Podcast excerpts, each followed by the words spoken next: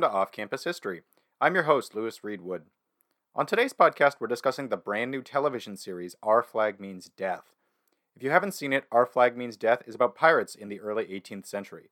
If you don't want to hear spoilers, stop listening now because we're going to discuss the plot of the entire season. Okay, spoiler warning is officially in effect.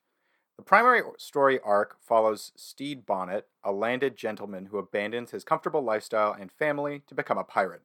Unfortunately for Stede, he's not very good at piracy, which leads to some misadventures. Stede eventually meets up with Blackbeard, and the two develop a romantic relationship. So the show evolves from being mainly a comedy into a romantic comedy over the course of the season. As you may or may not know, Stede Bonnet and Blackbeard were both real historical figures.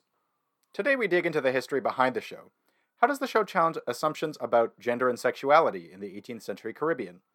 How did race and slavery historically relate to piracy, and how does the show depict those subjects? And we often think of the late 17th and early 18th centuries as the golden age of piracy. What caused this period to begin, and why did it come to an end? To discuss all this with me and more, I'm joined by Chris Baldwin. Chris is a PhD candidate at the University of Toronto whose research focuses on privateering, race, and slavery in the Caribbean during this period. He also recently taught a course on the history of piracy. We've got a great episode today, so let's get into it.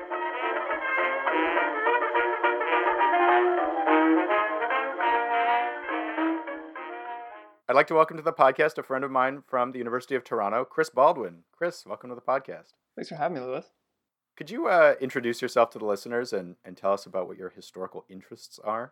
Sure. So I'm a PhD candidate at the University of Toronto, like Lewis and I work primarily on slavery and warfare in the 18th century Caribbean. I have taught a little bit about piracy, so it often comes up in my research questions about piracy. And often when I'm explaining people who are sort of outside the discipline of history, what I do for my research is often simplified to study to saying I study piracy and slavery in the 18th century Atlantic world. I, I work primarily with privateers. A privateer is a privately owned, so it's owned usually by some kind of merchant on land. It's a, a ship that's owned by a powerful, wealthy merchant on land.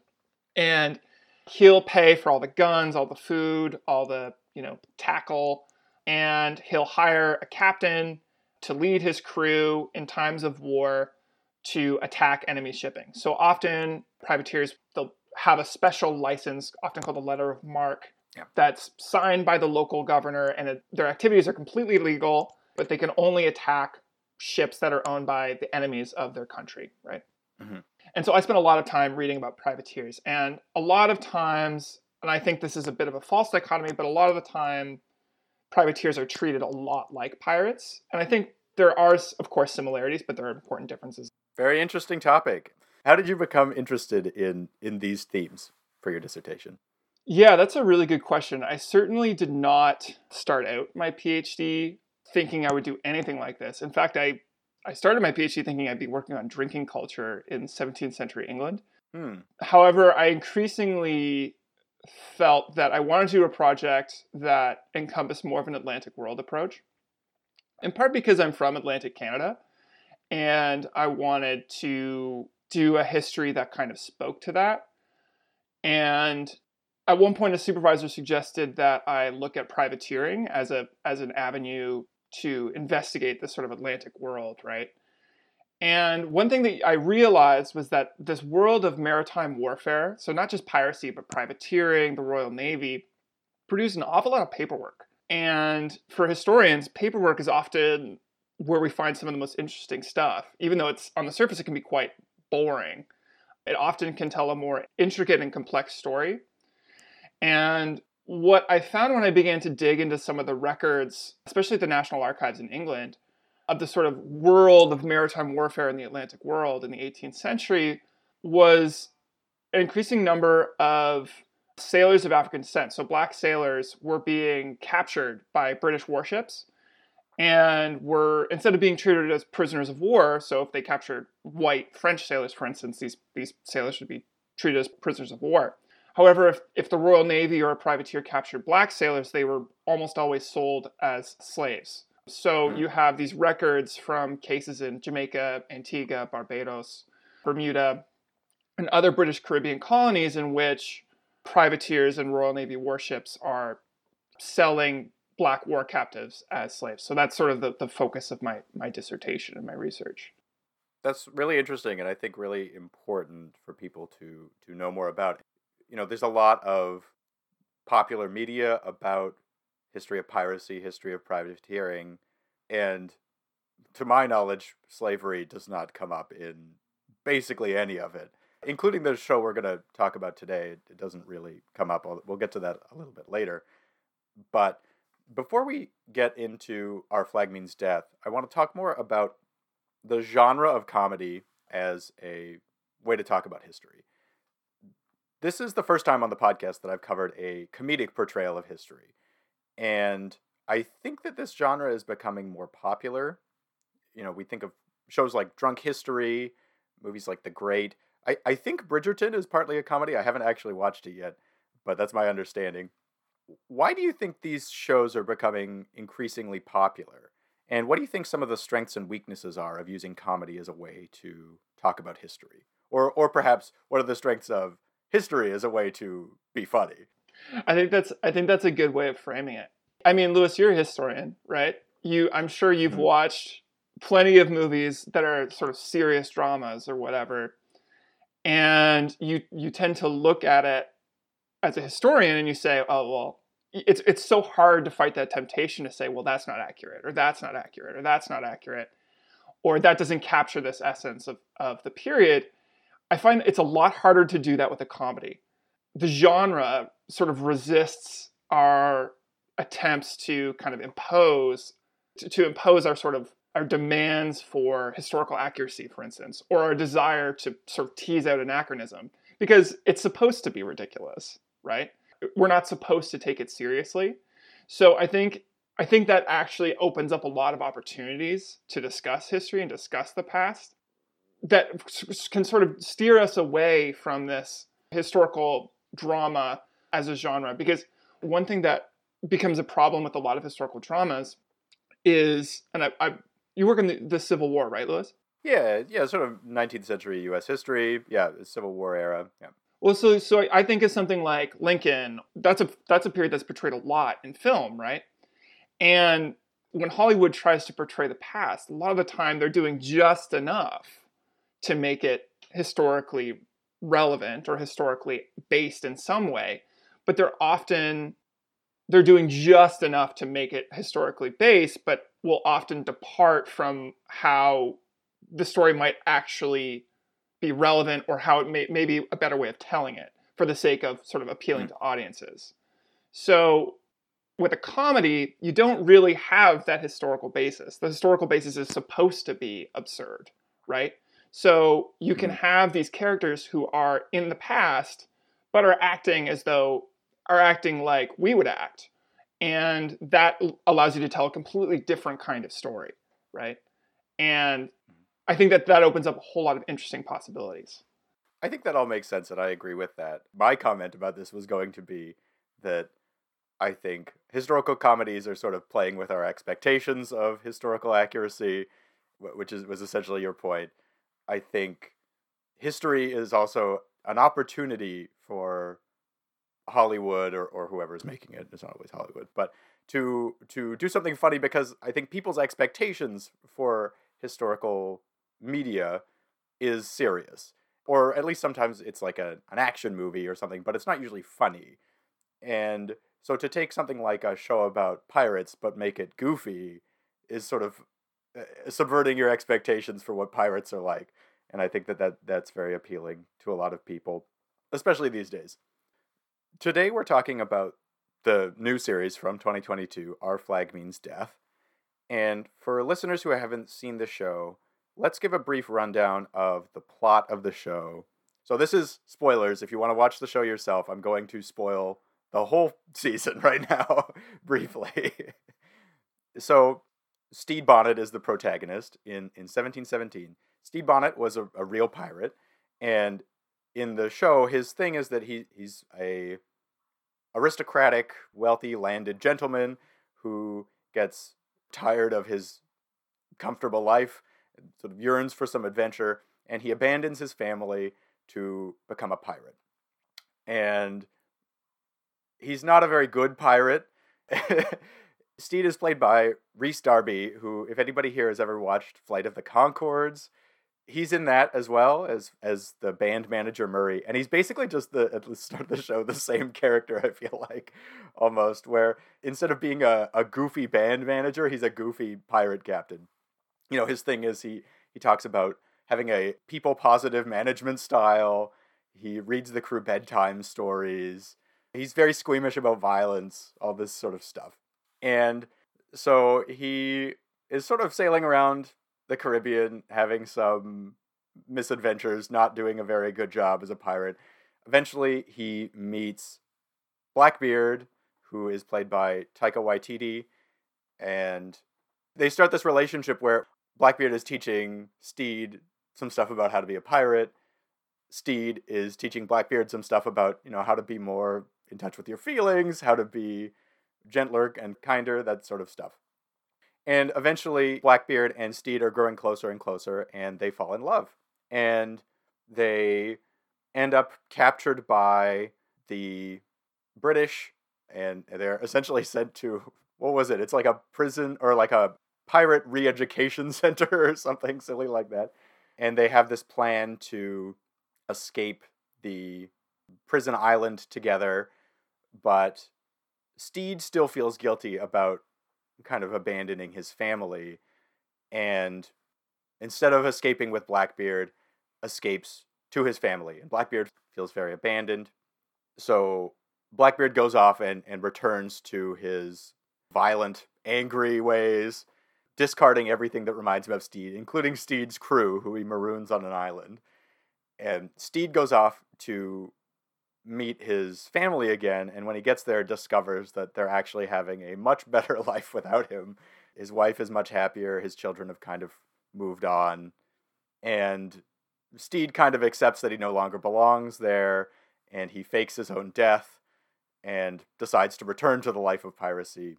He, so he's trying to return to, to blackbeard and his crew not knowing that blackbeard has abandoned his crew and the last moment of the season is him in a rowboat, sort of paddling up to the island where his crew's been marooned. And that's kind of where the series leads off. It's it's kind of a sad ending because Blackbeard feels very betrayed, and there's sort of a miscommunication between them. But it's clearly setting up for for a second season. So it's a romantic comedy. It starts off more comedy, and uh, increasingly towards the end of the season, I think becomes more romantic. Do you have anything you want to add to that? No, I think that's a great, great synopsis of the show, playing with these sort of very famous historical pirates. Yes, I feel like everybody's heard of Blackbeard. Probably a lot of people have heard of Stede Bonnet. They're both obviously real, real historical figures. I think Jack Rackham is in it for an episode as well, although that that's less obvious that he was a real, real person. I think. Anyway, there are a lot of pieces of popular media about pirates, and there are some classic pirate tropes. You know, you think of things like Treasure Island, Pirates of the Caribbean, obviously Our Flag Means Death, and a lot of them have some recurring themes. Following a treasure map and searching for buried treasure, getting captured by indigenous people on a on a Caribbean island, mutinying and marooning, getting scurvy, etc. I wanted to ask you, where do these tropes come from? Why do they stick around so much? And you know, we don't have time to go through them all, but are there some that you want to especially comment on as being maybe not historically accurate or maybe some have some basis in history that you want to share? Well i mean so scurvy for instance disease mm-hmm. was certainly real. That was very very real. Is it the swede whose teeth start falling out and everyone's very concerned and they go and fi- try and find uh, oranges in st augustine? Yeah yeah yeah. One of my favorite jokes in the show was uh, they run out of oranges because Stede has directed the ship's cook to make a 40 orange glaze cake. so he uses all his oranges on this cake. Right. So I, so I can't say how many 40 orange cakes would have been made by pirate captains, yeah. but certainly certainly the risk of scurvy and other t- diseases was very real in the mm-hmm. 18th century Caribbean, uh, especially mm-hmm. on board ships. So that is very historically accurate. The rest of it I think like so things like um, the treasure map, right, is the sort of X marks the spot, and it is kind of funny because even in the show, Blackbeard's character when they're you know because this is at the point when Stede and Blackbeard are beginning to sort of form this romantic relationship. Is that would you say that's accurate, Lewis? Yeah, I mean, I think it's it's sort of like leading up throughout the season, but I think the the treasure map thing is not just you know sort of a pirate plot, but the idea is also that Stede is planning this as a way to make Blackbeard happy. He thinks it, this, and it, so it's almost like a date that they're going on. And and and Blackbeard's response is largely like rolling his eyes, like this is so cliche, like mm-hmm. real pirates don't do this, like kind of thing. So it has this kind of self reflective quality in which the, the, the creators of the show are kind of like winking that this is you know they're, they're they're making blackbeard kind of almost look like a hipster pirate. Like he's like too cool to be doing this sort of pirate cliche that never really happened. And the, to, answer your question the x marks spot treasure map I, I'm sure it was used in other literary depictions of piracy from earlier periods, but Treasure Island is is the sort of genesis of so many popular understandings of piracy, and that's sort of fed, fed into Peter Pan, you know, in this sort of late Victorian period, um, and into the 19th century. These are the sort of works that ingrain our sort of modern cliches of piracy into popular culture, right? They make it really legible. They make this sort of very diffuse canon of piracy, sort of things like Buccaneers of America and the general history of the pirates, which are sort of these like compendiums from the early 18th century and 17th century, the sort of compendiums of pirate history, sort of like the story of Blackbeard, the story of Calico Jack, Mary Read and Anne Bonny, the sort of female pirates, which we can touch on in a bit if you want. Mm-hmm. These sort of compendiums of pirate history Treasure Island, especially, interprets those earlier works that are sort of historical but also heavily fictionalized um, and makes them sort of like accessible for a popular audience again in the Victorian period. Right. One thing that stands out to me about popular media on piracy is that it has such a long history of being a popular fictional genre that these tropes have become really deeply ingrained in popular culture. We don't see some of them as much in the show, you know, like hooks for hands and uh, parrots on shoulders and stuff. But you know, I think audiences would kind of expect that. I do think you make a good point that the show is sort of playing with some of these tropes, right? It's not necessarily buying into all of them wholesale. Like the pirates know that treasure hunting is not likely to result in much treasure. Everyone but but Stede kind of knows that things like that in the in the series. I think they're they're often uh, when we'll touch on a couple more of them later. And our fascination with pirates goes, you know, in popular culture, like goes well back into the 17th century, right? There's ballads that are written about sailors who were captured by the Barbary corsairs, so North African pirates slash privateers. And then they, they run renegados, so they convert. So these, these captured English sailors convert to Islam and mm become sort of rich princes in North Africa, right? To put this in perspective, this is a period in which North African pirates are raiding the coast of England. So this isn't this isn't some like distant conflict. This is very much the, the lived reality of early modern seafarers, and yet they're still writing ballads about piracy as a route to wealth. Let's talk about the history of gender and sexuality in relation to piracy. I think this is an important theme in the show that anybody who's you know seen the series all the way through can recognize that this is a, I think a, a big important theme in the show. The show suggests that piracy was a context, or at least in the in the show's version of history, suggests that piracy was a context in which queer, romantic, and sexual relationships were more accepted than in mainstream society. Obviously, as I already mentioned, Stede and Blackbeard eventually fall in love, but there are also other examples of queer relationships aboard Stede's ship. Black Pete and Lucius, for example, as well as Oluwande and Jim, the latter of which is non binary, are a couple of other examples. These characters don't experience much in the way of overt bigotry. The one exception to this is Izzy Hands, who makes some offensive comments, but by and large, the crew is pretty accepting. What do we know about the history of queer relationships and piracy?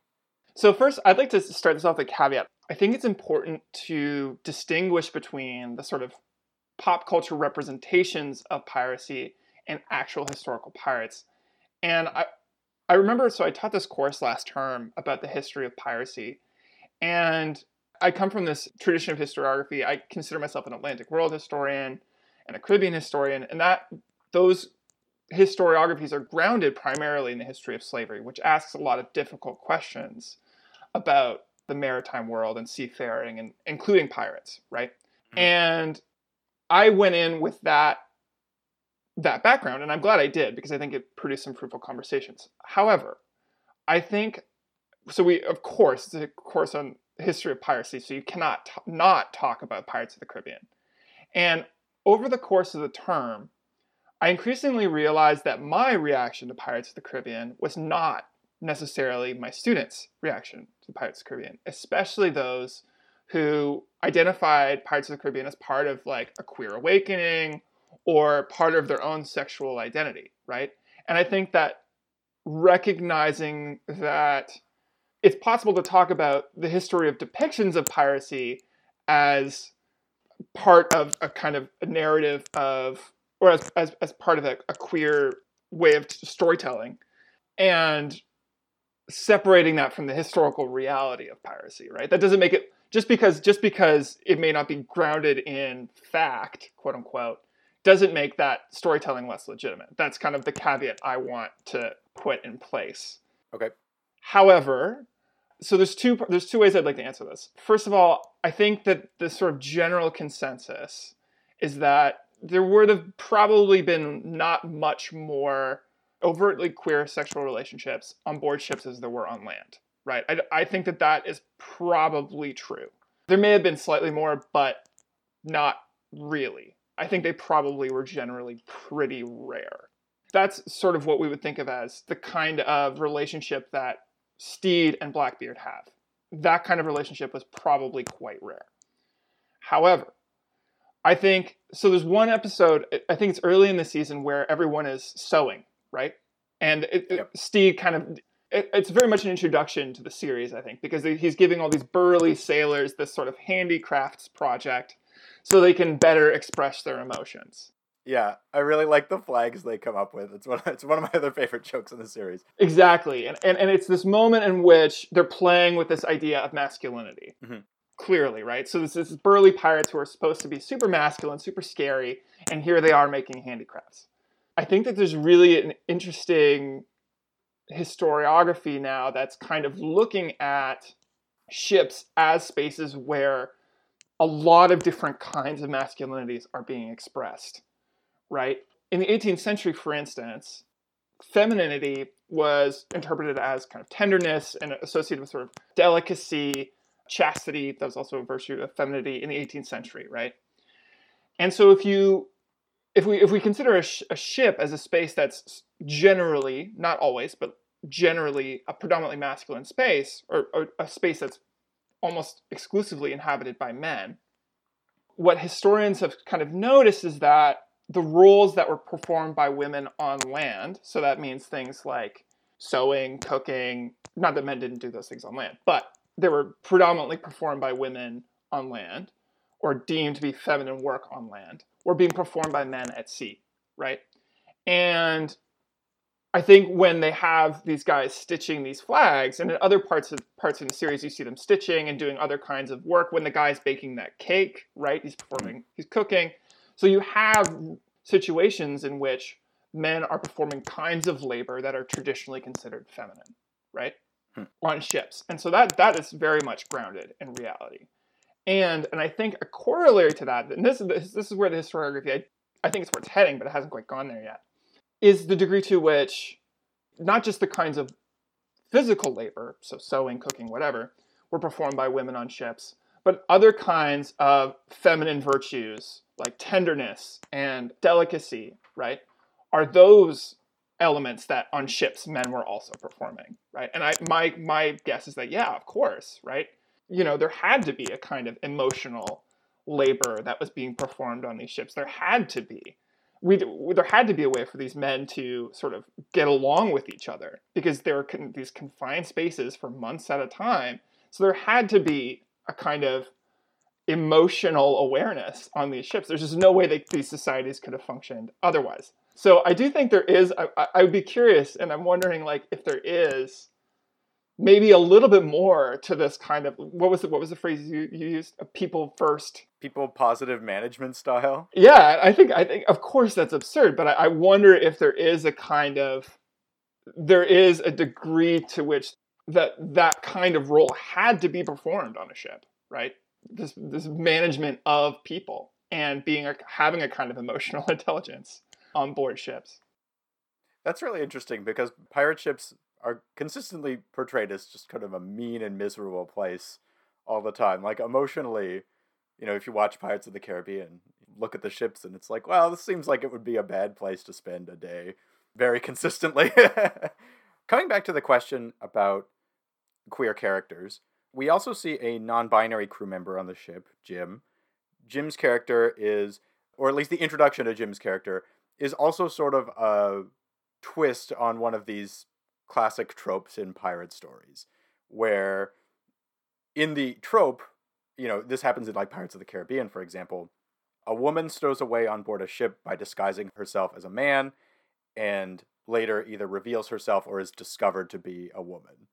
In Our Flag Means Death, Jim is wearing a disguise at the start of the show. Jim is wearing a false beard and pretending not to be able to speak. Eventually, people figure out that Jim has been wearing this false beard and pretending not to be able to speak. But when the disguise comes off, Jim asks the rest of the crew to continue calling them Jim. And the crew basically accepts this. You know, I think the crew makes some mistakes about Jim's pronouns and stuff, but by and large, like, accepts Jim being non binary. Can you talk a little bit about what we know about the presence of women and non binary people in pirate history? Yeah, I, that's another tough question. I think, again, it's it's one of these questions of the changing interpretations of what it meant to be a woman stowing away aboard ship right? Because this was this is something again that goes all the way back to those ballads, right? You have, you know, the English sailor, male English sailor has been captured by the Barbary corsairs, so his sweetheart goes to sea and tries to rescue him, like that kind of thing, right? Mm-hmm. And then even goes back to the Middle Ages. Alfhild, the Viking princess, right, who goes to sea sky and sort of engages in all these kinds of not particularly feminine or non traditionally feminine activities. Critically, though, a lot of the these cases often the resolution of these sort of early modern depictions of women going to sea the resolution is often they go back to land and fulfill this sort of feminine role as a wife right uh, that's often the way that this is going mm. and in the case of jim in our flag means death i think the most clear antecedent to that is the sort of mary read and anne bonny characters who are sort of these famous probably the most famous female pirates in history, and they were made famous by the General History of the Pirates, which was an early 18th century depiction of all of the famous pirates that we heard of, including Blackbeard, and I believe Steve Bonnet too, actually. This text, this general history of the pirates, is a central feature of the mythology of piracy, and Mary Read and Anne Bonny are two of the most famous characters from that book, in part because they were often depicted visually. And the depictions of Mary and Bonny change over time, but occasionally they're often very salacious depictions in which sort of a breast is half exposed or they sort of have long flowing hair and you know they're armed with a cutlass or a, pistol but they're still a kind of sexualized depiction. And the other the other dimension there too is that they kind of form this love triangle with Calico Jack Rackham. I believe it's Jack Rackham. Uh, mm. on board his ship. And there is kind of this insinuation that it is, in many ways, a kind of male fantasy of having sort of two women in love with you at the same time and throwing away those sort of domestic constraints of monogamous marriage, right? And that's one of the things that can happen on board the pirate ship. So, in a sense, the stowing away in the general history of the pirates, and this is an early 18th century text, and that's, and we'll get into the ways in which that's being reimagined here, but in a way, in the general history of the pirates, and so these are women who are leaving sort of the constraints of bad marriages on land, poverty, or whatever, but it, it, it does also contribute to this kind of male fantasy of this sort of love triangle, right? Mhm. So that's the general history of the Pirates version. However, I think over time, that depiction also leaves room for reinterpretation as at queer or trans history as well, right? So the idea of cross-dressing to stow away on board a ship and to pass quote unquote as male in these environments i think has continues to capture our imagination and is being used in different ways including on, in our flag means death right to tell a, a more modern queer story That makes sense. I think, and you, sort of alluded to this already, but I think that the depiction of queer people and queer relationships in history is very significant because a lot of portrayals of history, including academic history, tends to make an assumption that queer people didn't exist before the mid to late 20th century. And so I think one of the strengths of this show is it represents a challenge to that assumption. Yeah, I think that's very important. And I, I want to say, to bring it back to my earlier comment about Blackbeard and Stede, I'm not suggesting it for a second that those relationships did not exist. It's rather to say that I think I think it'd be a mistake to view ships as these kind of sexually liberated spaces. I think that that would be incorrect. However, I think your point is absolutely well taken that in the 18th century there were romantic relationships between men. That's you know very apparent. And though the sort of terminology or the labels that sort of appear in the 20th century weren't used, they were still there. There's still a queer history of the 18th century, right? There's still queer people who existed in the 18th century. Mhm. It's just being attuned to what those relationships look like. So, a, a sort of different example would be the sort of relationships between sailors' wives. And so you have these, you know, it's sort of the classic cliche of like they're roommates, right? Of these like women who live on land together for years and years and years and years and have these sort of clearly very intimate relationships. hmm And, you know, what do we call that, right? Very few people in the 18th century are going to come out and say it outright that this is a, a lesbian relationship, but clearly they were happening, right? Mhm. And so that's that's something to, to stay attuned to as well, right? Just because people in the 18th century aren't going to express it doesn't mean it's not happening. That makes sense. Let's transition a little bit and talk about the history of race and piracy, which is obviously the subject of a lot of your research. I can't recall where I've come across this idea, but I've definitely come across the idea somewhere that piracy was a somewhat more racially egalitarian environment than elsewhere in European and European imperial society at the time, in that a person of color would be treated relatively better within a pirate crew than I don't know, walking around in a city or so, I don't know, something, Walking right? That the- around Kingston, Jamaica, for instance. yeah, yeah, exactly. And this is sort of reflected in the show, in that Stede Bonnet has a racially diverse crew, and there isn't racial animosity within the crew, uh, certainly not from Stede. We do see examples of racism in the show, but it's always coming from outside the ship. It's always, you know, it's like when they meet some French aristocrats on a different ship, or when they encounter the British Navy. It's never within the crew itself. How does this hold up historically? Was piracy really a more racially egalitarian space than elsewhere in society at this time? So one thing that struck me was the kind of flashback episode where Stede is he's beginning to confront his emotions.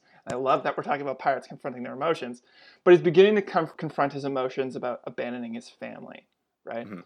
And there's the scene where they're getting married, and his I think it's his in-laws or his parents get them this wedding gift, and it's their two tombstones, right? Yeah. and it says and it says you know Stede Bonnet and I can't remember his wife's name. So so th- there, there's they're carved in the headstones, but the birth date is Barbados. I think it's 1696 or something like that. But Barbados in 1696, and we, we we're aware that Stede is wealthy. We're mm-hmm. aware that he's a landowner, And to be a wealthy landowner in Barbados in 1696 means you're a sugar planter, right? There's no other way of interpreting that, which means owning and enslaving hundreds of human beings and working them to death on a sugar plantation. Right. That is the genesis of Stede's wealth. And one thing that happens, and I, this struck me quite a bit. Well, first of all, there's a there's a couple instances where this struck me. When he leaves, he leaves his wife a note saying, you know, all of this land and my vast wealth, I'm leaving to you, right? Mhm. In the 17th and 18th century Caribbean, wealth predominantly, even almost even more so than land, was determined by the number of enslaved people you claimed as your property, right? So wealth was counted in this kind of human property. Hmm. And the other thing that struck me was in this really interesting scene where Blackbeard and Stede are sort of becoming friends, he pulls on the little thing, right? And he has this little secret passage that goes into Stede's backup wardrobe, Yeah, his walk-in closet. his walk-in closet, right? He's sort of giving this, he's giving Blackbeard his tour of his sort of extravagant wardrobe and showing off, in, in essence, showing off his wealth, right? Mhm. And I, I don't, it's it's hard not to critique the show for not being more self-conscious of the fact that the this wealth that makes Stede this gentleman pirate is fundamentally built on slavery. Right. And I think that that, that is one thing that the show doesn't quite address. One thing that kind of struck me is this, there's this long history of doing that as well. So I think of like 18th century literature. I'm terrible with literature, so forgive me. And I'm sure any listeners who know this, will, I'm sure will jump on me for this. But I think of books like a lot of the sort of classics of 18th century literature, like Mansfield Park is the classic example that Edward Said talked about in his work. But Mansfield Park is a, is a novel about this sort of rich country family who owns this extravagant estate in rural England. And as with so many of these estates, the money that built this estate is West India money, right? So West India is being the Caribbean. And so the backdrop, even though it's very mentioned almost exclusively in passing, the backdrop for the wealth that goes into this story that creates this world in which these people are having these conversations about courtship or whatever is fundamentally based in Caribbean slavery. Hmm.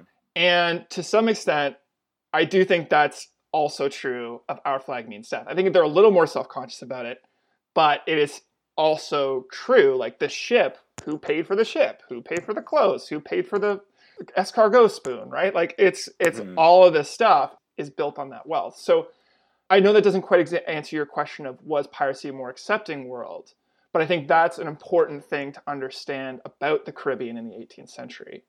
And if I could, I think there's one other thing that we need to understand about the representations of piracy that are problematic. I, I'm thinking in particular of Pirates of the Caribbean, and I think that this show, I'm really hoping if they do a second season, I, I think they will. I really hope they do because it is actually an opportunity to address. I think they have the tone and I ha- they have the right actors and the right people making this show to address this issue. So I don't think th- it's a lost cause. However, I do think it is sort of continuing in the tradition of Pirates of the Caribbean in this crucial respect. In that Pirates of the Caribbean, so anyone who's taught Caribbean history uh, will know that your students, when they enter your course, a lot of the time in North America, especially white students, will enter your course thinking that that's the depiction of the Caribbean, of Caribbean history that they're most familiar with, is Pirates of the Caribbean Right. which is this fun romp that depicts the 18th century Caribbean as this kind of fun place full of adventure and magic. And there's no real suggestion that racism is an issue or that, that the dominant social form of social organization in this world is one of slavery. Mhm. And I think that, that what that has done is made Caribbean history palatable. It'd be grotesque and absurd to write, I think, a history about the US South, right? Or write write a story about the US South, almost like Gone with the Wind, right? Is a, is a good example of that. Yeah. Uh, That kind of sanitizes this history. And I think that we are still not confronting Caribbean history as something that really needs to be addressed. And I think Mm. part of the history of piracy and the, the history of the depiction of piracy is in part an effort to sanitize Caribbean history and make it consumable and make it palatable for white North American audiences. That's a really interesting point. I think that makes a lot of sense. It does seem like a stark omission in the show to not talk about slavery at all. You know, I understand that the show is intended to be a lighthearted show and that slavery is not a funny topic, but it's such a fundamental piece of Caribbean history in this period that eh, not having it at all is very strange as a historian. How did slavery relate to the history of piracy specifically then? You mentioned earlier that the British Navy, sometimes when it captured ships, it would sell black members of the crew as enslaved people. Was this also a part of piracy and slavery? Were there enslaved people on pirate ships? Can you tell us a little bit about this relationship? Yeah, I think that that's something that changed over time, and in part it changed as piracy changed. And within these sort of legal variations of piracy, I do think there is possibility that there was a slightly different attitude. So, if we take the sort of classic golden age pirate, which Stede Bonnet and Blackbeard in this case are representing, often including in academic historiography, these ships are being represented as a kind of counterculture. And, and some scholars actually use that word, counterculture, mm. and a kind of microcosm for rebellion against the social, economic, gendered, sexual norms of land based society in the 18th century, which was intensely capitalistic, racist, and patriarchal, right? And I think that's part of what the show is playing with, right? Like it is playing with the pirate ship as this counterculture.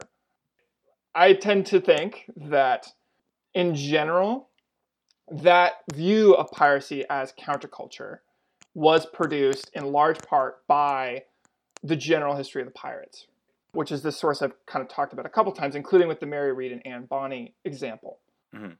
So, insofar as Mary Read and Anne Bonny represent a kind of departure from female domesticity on land, I think that this sort of pop culture representation of these women representing a departure from the sort of domesticity of marriage on land, for instance, it is also taken to suggest that maybe if the sort of gender dynamics of society were turned upside down on pirate ships, or another good example is the distribution of prizes, right? So a prize is a captured ship, right?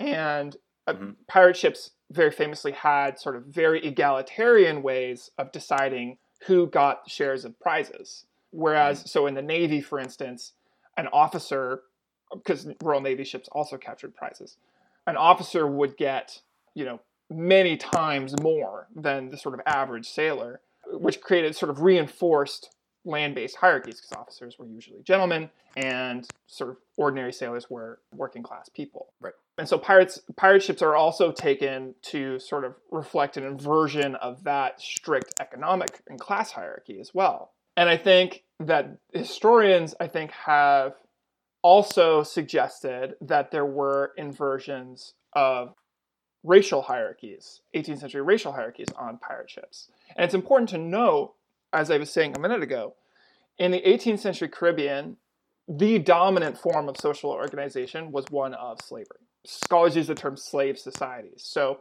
Jamaica, Antigua, Barbados, these are slave societies in which the relationship of slavery is the dominant form of social organization. And so, th- there's an idea that perhaps pirate ships created an environment in which more racial equity would have been possible. I don't think that that's impossible. I think I think it's important to, to preface what I'm about to say with this caveat. I don't think it's impossible that pirate ships had, especially those that were already like they had no, they weren't pretending to be privateers. They were full on pirates. They were like, forget land, we are going to be at sea, and you know, we're going to reject all land based hierarchies. And I think those pirates, that, that kind of pirate ship did kind of exist. Like I think that is grounded in some kind of historical reality. I think it is possible that on those ships there may have been avenues for greater equity. However, there's two major issues with that. The first one is the nature of predation in the 18th century Atlantic world. And by predation, what I mean is when pirates and privateers in the Royal Navy, all three of them are after ships. They're trying to capture ships, right? Mhm. Sometimes they're after the big Spanish galleons full of gold. Those are great. But by and large, most of the prizes that pirate ships and privateers are taking are carrying sugar or indigo or tobacco, which are plantation crops. Yeah. So even if pirates have this parasitic relationship to land-based society, right? Even if they are rejecting land-based society in a sense, their wealth is still generated from plundering the products of land-based societies. Mhm. So they still are interwoven with that economy in a sense, even if it's a parasitic relationship. Mhm. And the other really important thing to keep in mind is that pirates were after primarily, and this is the whole thing that Blackbeard is trying to teach Stede, right? Is this is what pirates do. We're after plunder, we're after booty. Yep. And the 18th century, in the 18th century, as I was saying a minute ago when I was talking about Stede's Barbadian origins, the primary way in which people measured wealth in the 18th century Caribbean was through the ownership, was by claiming property in human beings. And I think it's incredibly unlikely that if a pirate captured a slave ship, for instance, that they would set those people free. To me, that goes against the entire culture of maritime predation. Instead, if you if you're using this logic of the market in which these guys, especially someone like Stede Bonnet, who was a plantation owner, they see a world in which a slave ship, which could carry up to 500 people who are being transported into slavery in the Caribbean, this ship is worth a fortune, right? This ship is worth, you know, many, many times their wildest dreams of in terms of wealth. Mhm. And so not only not only do they have the financial incentive, the financial incentive in the world in which they live is to reinforce the enslavement of those captives, of those African captives who they're taking on board the slave ship. But also the kind of profit sharing things, the kind of profit sharing mechanisms that pirates and also privateers had made it so that even if a captain, and this is there's no evidence this is, that this ever existed, but even if there was a captain who wanted for whatever reason to free captives that could have been sold as slaves. Even if there was a captain who wanted to do that his crew would be like hell no. We are entitled to this prize right? We are Hmm. entitled to a share of this prize and we have to sell it right? And that includes human beings. The exceptions and this is this is where i think the the exceptions come in and the exceptions might have come when a pirate ship perhaps was low on manpower and they needed to bring in new crew members. That certainly would have happened. If they were trying to bring in new crew members, they might sort of coerce black captives to join their crew. That certainly would have happened. But by and large, I think pirates would have seen African descended captives in the same way as the Royal Navy or privateers, and that was primarily as plunder. Hmm. And that's a contrast from the shows, obviously from the show's depiction generally, where there's no depictions of slavery. But even there's a scene, or that one of the episodes, the pirates visit this like French aristocrat ship, and a couple of the black crew members set up this scam where they rip off the French aristocrats, and then they end up destroying the ship, but they sort of set free the the French quote unquote servants. They're not referred to as enslaved people in the show; they're servants, and they distribute what they've taken to those servants as a sort of a reward for being like hardworking people, which sounds like even though in this scene there's some like racial solidarity happening between those those crew members and the the servants, that seems like maybe an unlikely real world happening.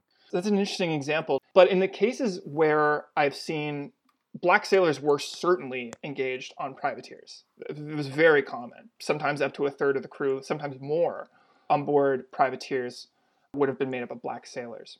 But we have to remember that, you know, if I'm a black sailor on board a privateer and I'm maybe a lot of these men would have been enslaved, right? They would have been hired out as laborers on board a ship and they would have still been in slave status while they hmm. were serving on board these ships. So their incentive, like their white crewmates, may also have been to traffic black captives as slaves. So, as perverse as that logic is, I think we have to be aware that this system was not one that would have easily bred solidarity of that kind. And the other really important thing to note is from my research on privateers is that you do see a lot of cases in which and I think this probably translated to pirate ships as well, because it certainly translated to the Royal Navy, in which black sailors on board ships were often put into subordinate roles. And a lot of this time, a lot of the time, we talked about the kinds of work that low status sailors would have performed was often considered women's work on land, right? Yep. I want to come back to this because there is an interesting historical parallel with sailors cross dressing and these sort of low status sailors being put in all these kind of interesting positions. But very often, black sailors would have been cooks, they would have been personal servants, they would have been musicians. It was very common to have a black drummer or a trumpeter on board a ship. Or in other cases, they would have worked in very difficult tasks like pumping the bilge, which was extremely labor intensive and extremely unpleasant task that white sailors would not have wanted to do. So many of the times, even when we're talking about black sailors who are joining a pirate crew, for instance, they may have been forced to do that kind of work as well. Mm. So before we start imagining this world in which, you know, ships bred a kind of racial openness, I do not think that was likely. I think it was far more likely that white sailors did what they could to protect their privilege, right?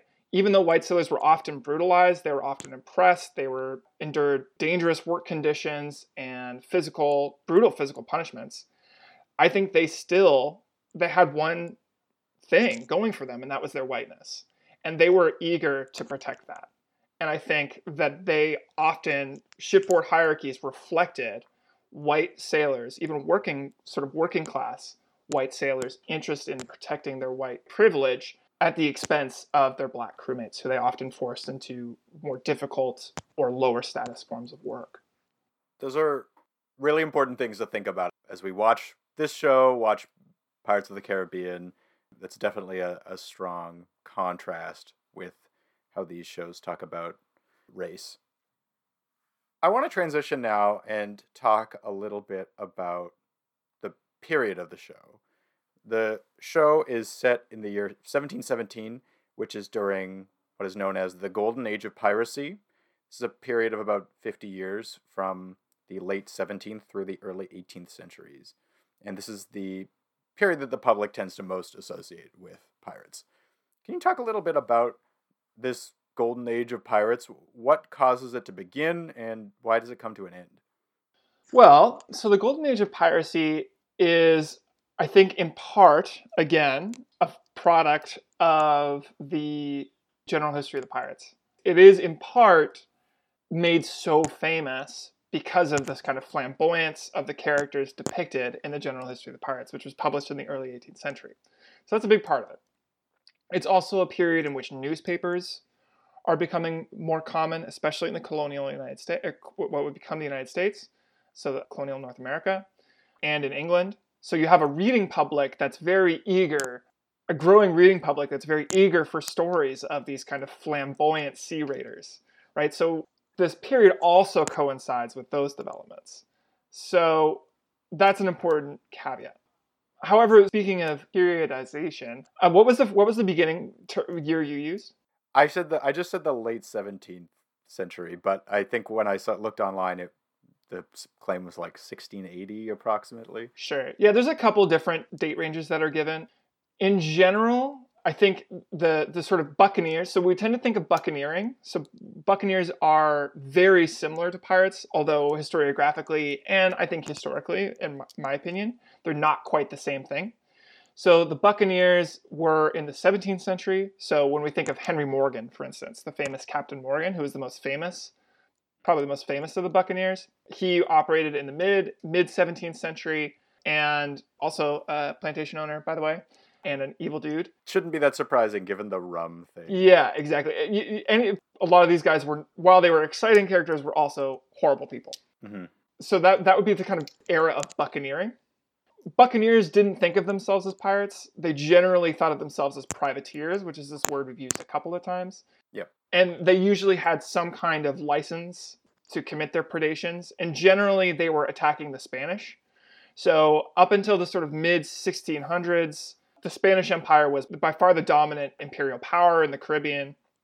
And essentially, the British, French, and the Dutch, the English, French, and the Dutch in this period, show up and they're they have this kind of parasitic relationship to the Spanish Empire, and their colonial governors are basically constantly issuing privateering licenses to guys like Henry Morgan to go attack the Spanish and take all their gold, essentially, right? Mm-hmm. That's that's a sort of 17th century model for what we're talking about. Things begin to change in the 18th century as the plantation economy in places like Jamaica, Barbados, uh, Saint Domingue, which is modern day Haiti, begins to take off. There is a greater emphasis on placing some boundaries on the kind of sea predation that was happening in the 17th century. So imperial governors realized that, you know, these guys were useful, like buccaneers were useful in the 17th century, but really we should probably try and rein this in because they're they risk destabilizing the plantation system, the sugar plantation system that's really taking root in this period. And between 16, uh, 1689, I think, and 1689 and 1713, you have a series of wars between England, France, Spain, and the Netherlands in which privateers are being licensed to attack each other's shipping, and there's this big privateering war, right, in the Caribbean. But around 1713, after the war ends, the War of Spanish Succession is the last in the series of wars. When the War of Spanish Succession ends, you have all of these privateers who are suddenly out of a job, right? And there's this whole economy in places like the Bahamas, for instance, which are sort of peripheral settlements in the Caribbean. They have by peripheral, I mean they haven't developed a full-scale plantation economy, and they exist. They exist largely to feed or to supply and profit from the activities of privateers, right? So there's this whole infrastructure of privateering that not only includes ships and sailors and stuff, but also markets and an economy based on sea predation that's not going to disappear overnight. So, in large part, the golden age of piracy refers to this period after 1713, where all these privateers who had been raiding the Spanish legally are now basically continue to do it, but illegally. And imperial authorities are becoming become increasingly hostile to this form of sea predation because they realize that it actually is kind of undermining the business interests of the wider empire. So whereas hmm. buccaneering used to serve the interests of the empire, now it's kind of less clear. And these guys who would have been in the 17th century called buccaneers are now being called pirates. Hmm. So why does this come to an end then? Well, so I think I think in part I think legitimate trade, quote unquote legitimate trade begins to pick up again. I think that that's an that's a neglected part of the story. A lot of historians have pointed to the establishment of piracy courts. So the the vice admiralty court system, which is the court system that I study, begins to take real form in the early 1700s, and these are courts that have although it's extremely difficult to convict a pirate. Stede Bonnet actually was one of the few who was hmm. convicted in South Carolina by a guy, I think his name is Nicholas Trott, and, and Mark Hanna in his book. The, if anyone is interested in this topic, Mark Hanna's Pirate's Nest in the British Empire is, is fantastic, and he deals with this at length. But Nicholas Trott is one, who's this sort of functionary in South Carolina, is one of the few people who knows the law well enough to try a pirate. And so there's a growing infrastructure of courts that are capable of trying pirates. And equally important, there are increasing numbers of Royal Navy warships mm-hmm. that are powerful enough to destroy a pirate ship. Mm-hmm. The British Empire sort of finally has the tools to clamp down on piracy. So there's that sort of okay. stick element. And then the other element is the carrot. So there's the growth of this sort of legitimate trade, there's a series of pardons, and also privateering becomes more becomes better regulated and privateers are allowed there's legislation that's passed in 1708 i think that allows privateers to keep the entirety of their plunder. So before they had to pay like 10% or whatever to the crown but now they're allowed to keep all of it. And so with the renewal of war especially in 1739 they have their job back. They can go back to plundering french and spanish shipping right? So so it never quite goes away it just sort of morphs into these different forms. You mentioned there Stede Bonnet is tried, is hanged. And I do want to ask you very briefly about the characters, Stede Bonnet and Blackbeard. They are obviously uh, based on real people. We've already talked a little bit about, especially Stede Bonnet, and how his slaveholding background is really omitted from the show. But I wanted to ask you a little bit about how their depiction in the show relates to the historical reality. I mean, obviously, like Stede Bonnet in the show, extremely silly, and like Blackbeard, silly. Blackbeard is, I think, less silly than Stede Bonnet, but still kind of silly. And I assume the real people weren't that silly. But comment on their depiction. Did you think there were some elements of it that sort of stood out to you as like, oh yeah, that's sort of based in their real people, or some of it more made up? Well, I, I, again, I we know very Stede Bonnet actually might be an exception to this. I don't I don't really know the trial that well, but Stede Bonnet his trial was actually widely reproduced, Hmm. and I think we can learn a little bit about him from his trial. Although I don't I don't know much about his sort of personal qualities Sure. but sort of again the kind of the caricatures that these guys that Taika Waititi and uh, Rhys Darby are embodying are the very much the caricatures from General History of the Pirates. Mhm. And that includes so prob- probably the most famous example of this is Blackbeard, right? Who has this habit of wearing lit fuses under his hat, right? So when when when they're talk when they're first talking about, I think it's um is it Black Pete? Yes, Black Pete. Black Pete is telling this story about how he was he was Blackbeard's like number one guy, right? hmm Yeah. And he's his, he's talking about how his face was always shrouded in smoke. That is actually from the general history of the pirates. Whether or not Blackbeard actually did that kind of doesn't matter. Uh, He, pro- he may well have done. He may well have lit fuses under his hat Mhm. to create this fearsome image, but that is clearly drawn. The, the creators of the show are clearly drawing that from the way he's depicted in the general history of the pirates. hmm And to that point, though, I do think like these two characters, this is really quite interesting because they do have this kind of Stede as this kind of foppish gentleman, right? And Blackbeard as this kind of brutal, violent killer have a kind of grounding actually in the history of piracy and prize taking more generally. And because it is this kind of carrot and stick approach, right? If you're a pirate, you don't really want to go blowing up every ship you capture. The logic, Mhm. you're trying to get as much plunder as you can get with the minimal amount of effort. Gunpowder's expensive, right? And you don't want to damage your plunder. So you're going to try and use intimidation as much as possible. So if Blackbeard did in fact, and this is why it's plausible that Blackbeard did in fact adopt these kind of crazy costumes, or the flags are another good example. These kind of ornate flags that pirates are supposed to have used. There is good reason to suspect that may, that they may have actually done this because they're trying to intimidate their prospective victims. Conversely, I think the Stede Bonnet being the kind of gentleman pirate actually also has a resonance with the history of prize taking because yes, it's good to be fearsome and so terrible that everyone's so afraid of you that you're going to, you know, do all these horrible things to you, but at the same time, if they think that you're just going to come on and kill them all, if you think they think you're going to come on board your ship and do all these terrible things to them, they they might put up a bit more of a fight, right? Right. So if you're Stede, it also serves to have a crew because you know few mer- merchant ship sailors are they're not going to die for their you know employer if they don't have to. So they're they're more than willing, or not more than willing, but they're often willing to surrender to someone who's you know puts a, has a people first approach, I guess. So. yeah, I feel uh, it's an interesting adaptation because I feel like a lot of kids, like certainly for me, I think this is true, especially for boys. A lot of like one of their sort of introductions to learning history is like I'm going to learn about all the famous pirates or learn about pirate ships or mm, you know stuff like that. So is an interesting. It's interesting to see like some of that stuff sort of resonate, uh, but also adapted in a very different way. The characters are goofy. Even Blackbeard, who's scary, is also goofy. Is there anything else about the show that you wanted to mention before we start to wrap up? We didn't get to, or about Caribbean history.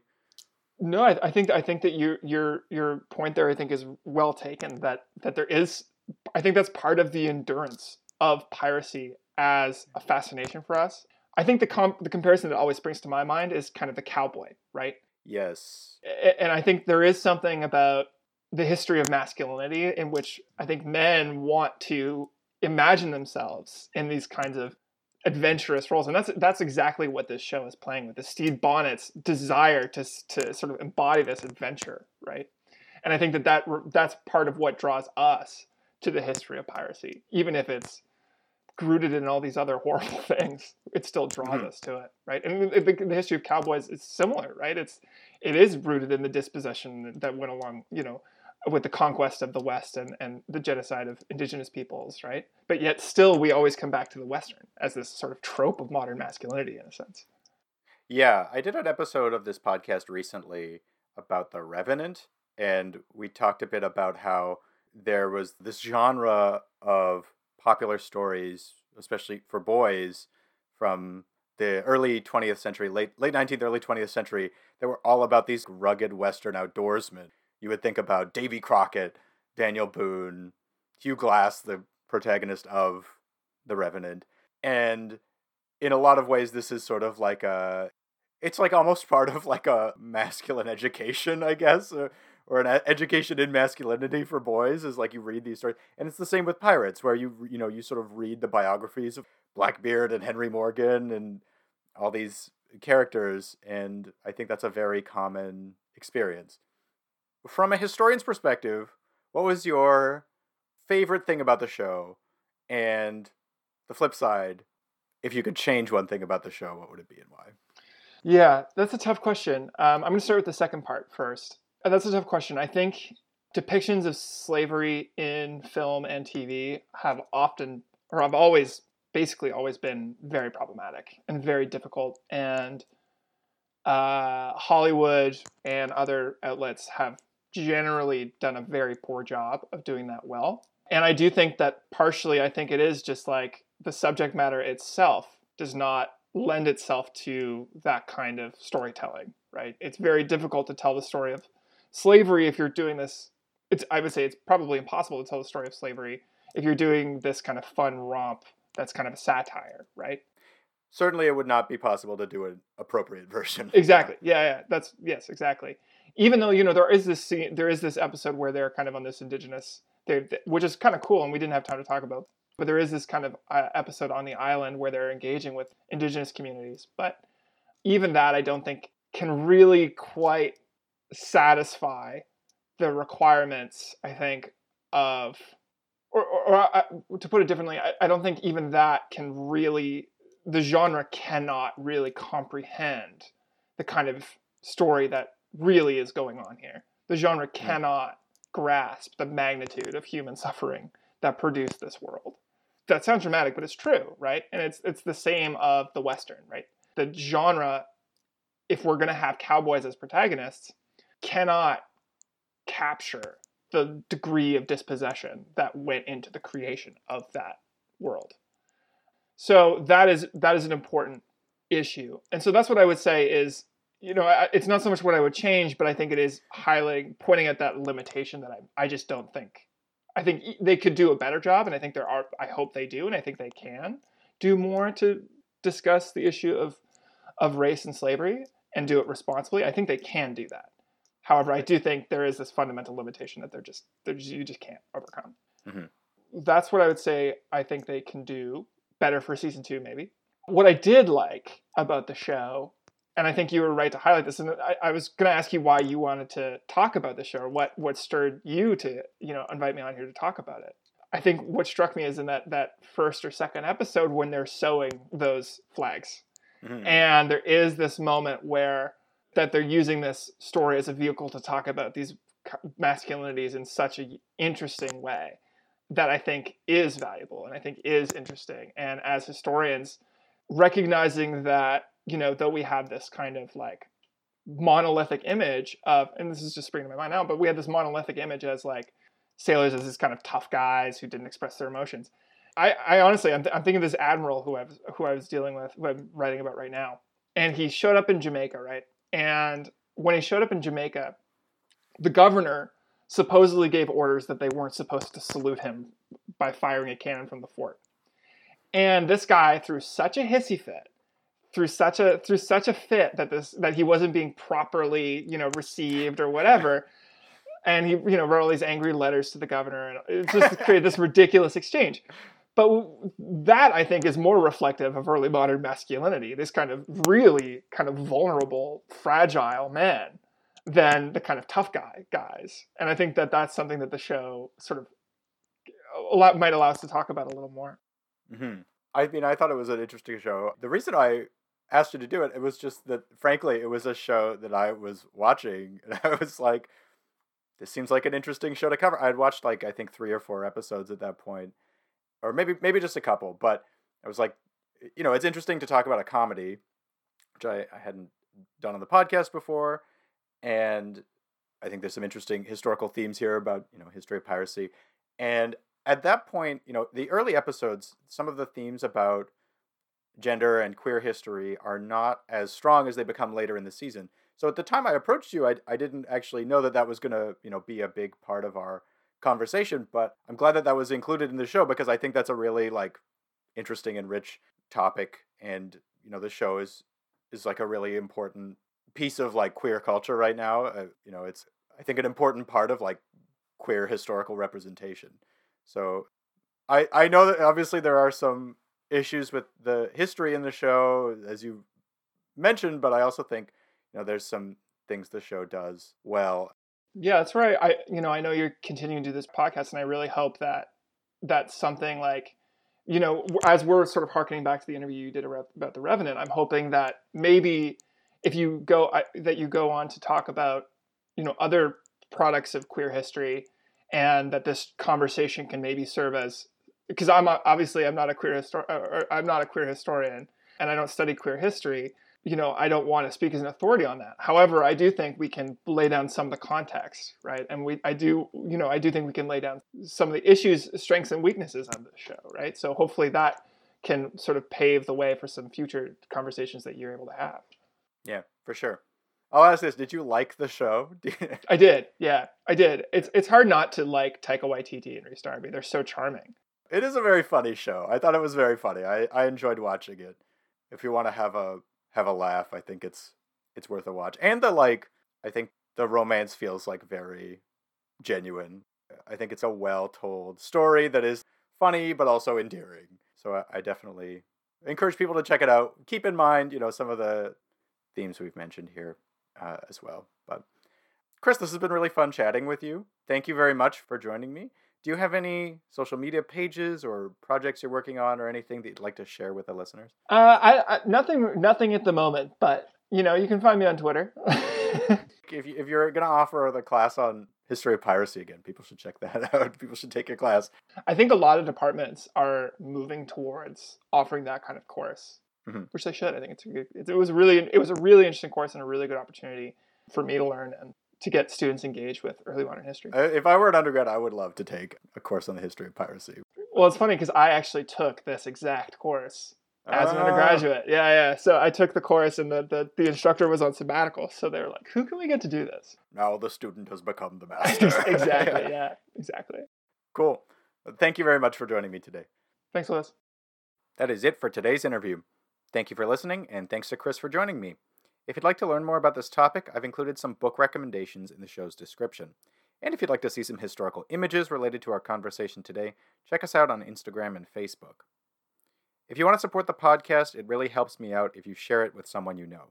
For a podcast of this size, telling a friend makes a huge difference for growing the audience. And if you'd like to leave a review for the show, that's also a big help. I'd love to hear what you thought of our conversation, so leave me a comment on one of our social media pages or send me an email at offcampushistory at gmail.com. Feel free to send me suggestions for future topics too.